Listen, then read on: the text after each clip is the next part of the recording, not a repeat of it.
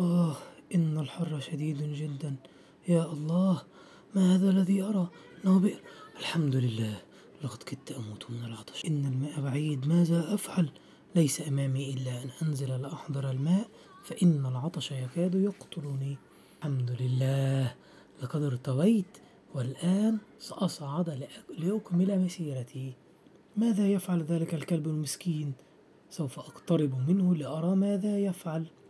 إنه يتلمس التراب المبلل ليلحسه من شدة العطش. إنه يكاد يموت من العطش. لقد حدث له مثل ما حدث. ماذا أفعل وليس معي إناء لأحضر به الماء لأسقيه؟ هل أحمله وأنزل به إلى البئر؟ لكني لن أستطيع النزول به فماذا أفعل؟ آه لقد وجدتها. سأنزل إلى البئر وأملأ, خف وأملأ خفي ماء وأسقي الكلب.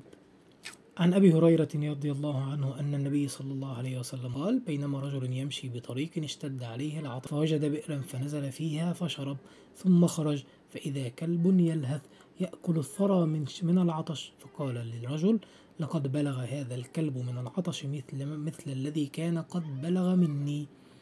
فنزل البئر فملأ خفه ماء ثم- ثم أمسكه بفيه حتى رقى فسقى الكلب فشكر الله له فغفر له.